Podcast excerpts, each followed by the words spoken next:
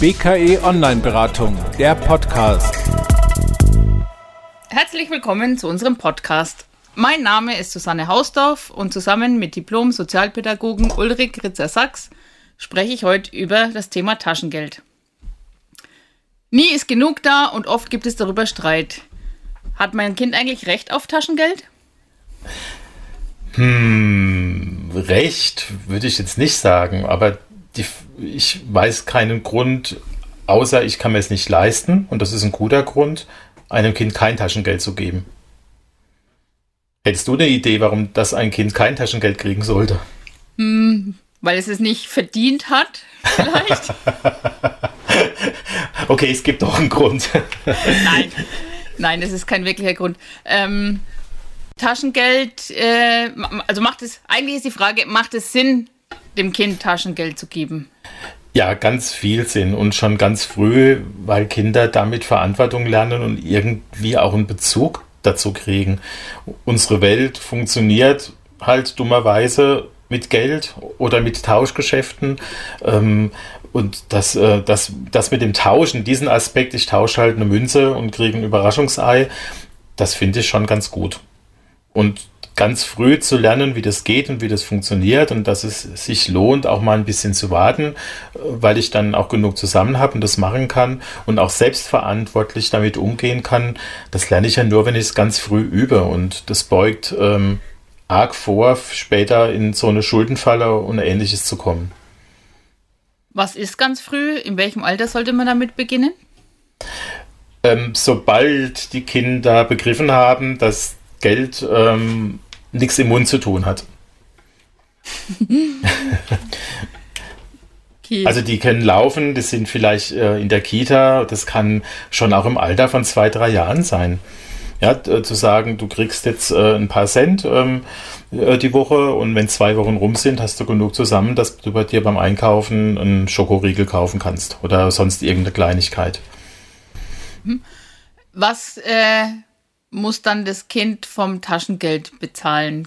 Muss ich da vorher Regeln festlegen? Zum Beispiel eben der wöchentliche Schokoriegel muss vom Taschengeld bezahlt werden, oder muss ich da irgendwie vorher drüber sprechen und Regeln festsetzen?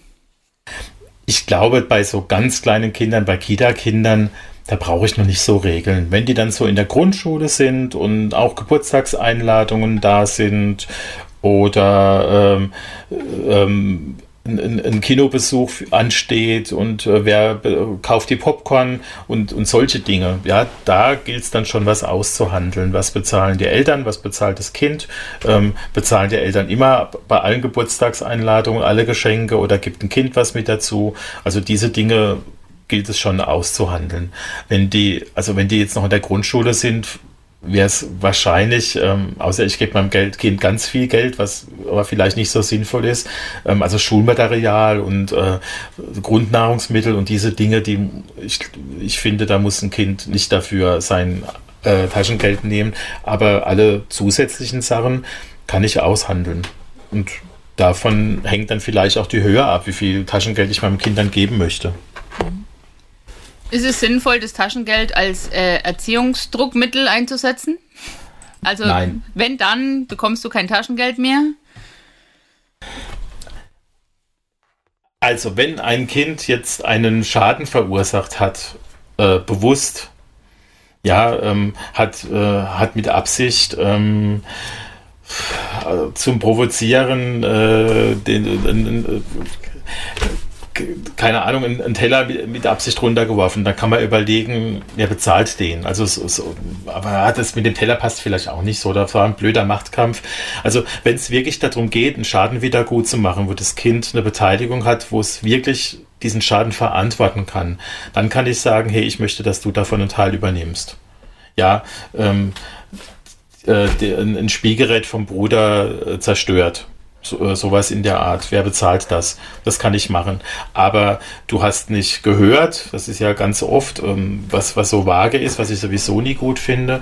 Oder du hast den Tisch nicht abgeräumt, und dann noch schlimmer, du hast dich im Fußball nicht angestrengt oder hast eine schlechte Note geschrieben. Finde ich sehr unpassend, das mit Taschengeld zu sanktionieren. weil alle Arbeitnehmer sind ja auch froh, auch wenn der Vergleich ein bisschen hinkt, wenn sie ihren Lohn kriegen, selbst wenn es mal ein Monat war, wo man vielleicht nicht ganz so gut gearbeitet hat. Was bei der BKE Online-Beratung übrigens nie passiert. Wo wir bei Noten sind, macht es Sinn, gute Noten mit Taschengelderhöhungen zu belegen? Also meine persönliche Meinung ist, lieber nicht machen. Und vor allen Dingen die Eltern sollten das nicht machen. Ich glaube, dass es gut ist, wenn ein Kind sich freut, dass es sich angestrengt hat und ist durch die Note belohnt worden. Das ist ausreichend.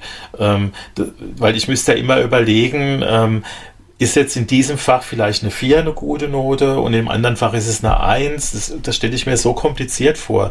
Wenn ein Kind im Diktat immer 80 Fehler gemacht hat und macht er nur noch 50, kriegt man dafür 5 Euro, obwohl es immer noch eine 5 ist oder sogar eine 6.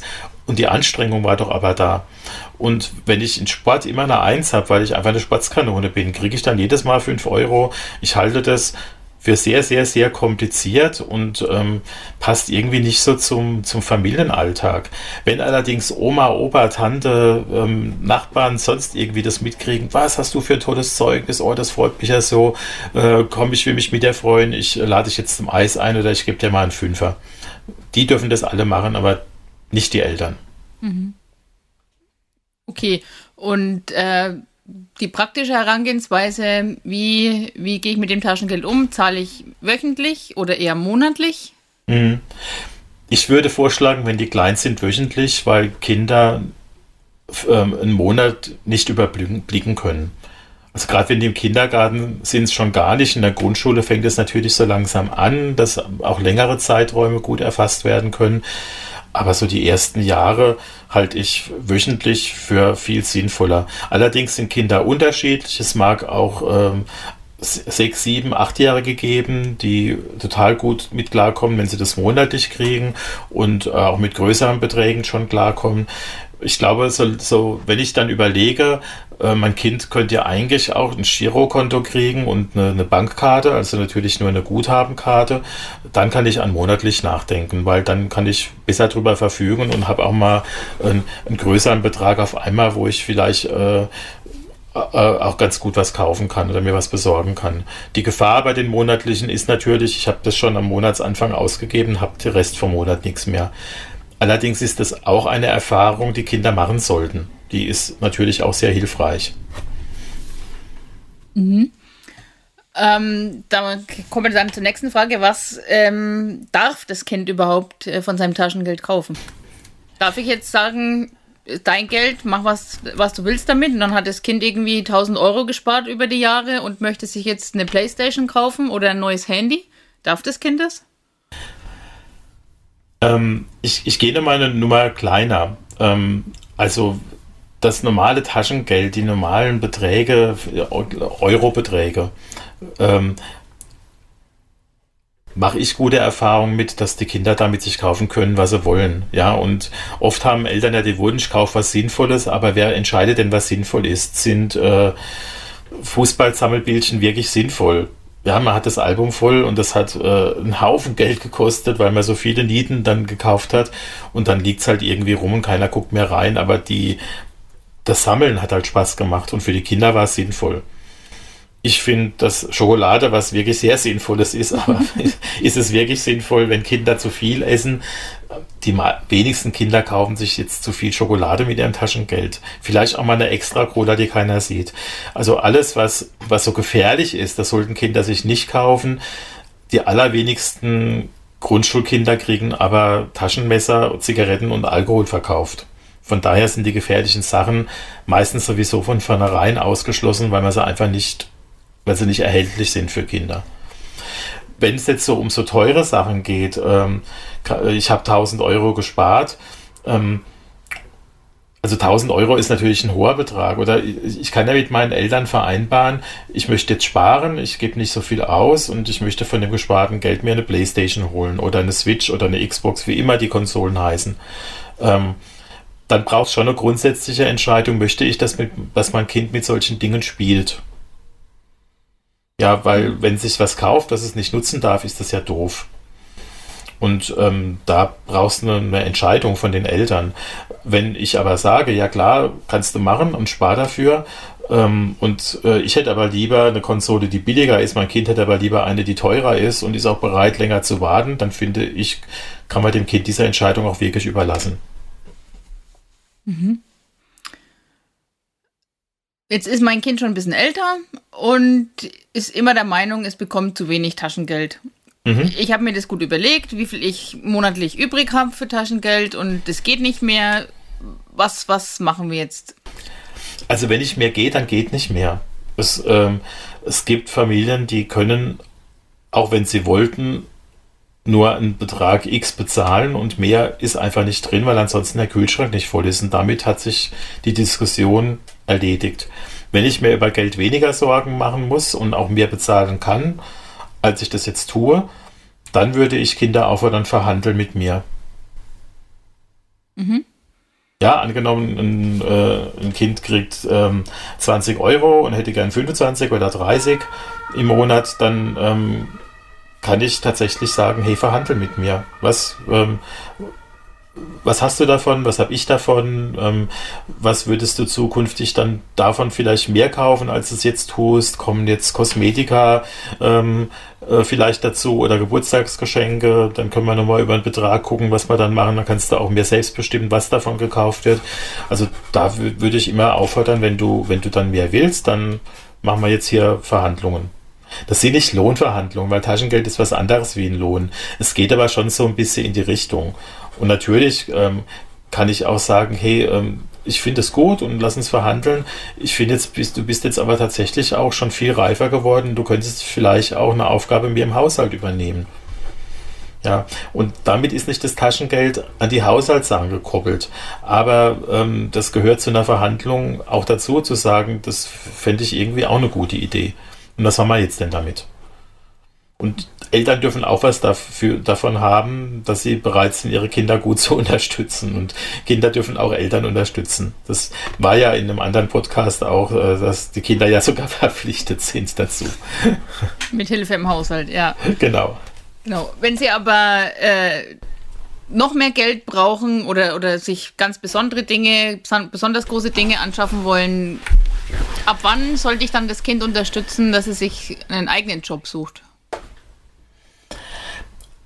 Also ich glaube, auch wenn ich kein Jurist bin, dass es sowieso erst so wirklich ab 15 geht, mit Jobsuchen und vorher das noch nicht so erlaubt ist. Trotzdem kann ich der Nachbarin den Mülleimer hochschieben und kann da irgendwie einen Deal machen, ob es dafür vielleicht mal 3-4 Euro gibt. Also ab 15, finde ich, kann ich das mit Kindern gut machen. Finde ich auch ein ganz vernünftiges Alter. Ob 14 jetzt nicht auch gehen würde, da Menschen ja unterschiedlich sind, geht das bestimmt auch. Aber so offiziell mit Anmelden und Geringverdienerjob geht erst ab 15. Und das finde ich ein gutes Alter. Mhm. Es gibt Kinder, die sind mit 15 mit der 9. Klasse fertig und fangen eine Ausbildung an. Also das passt ja gut. Ich habe keine Fragen mehr. Das ist ja schön, dann haben wir das ja umfassend geklärt.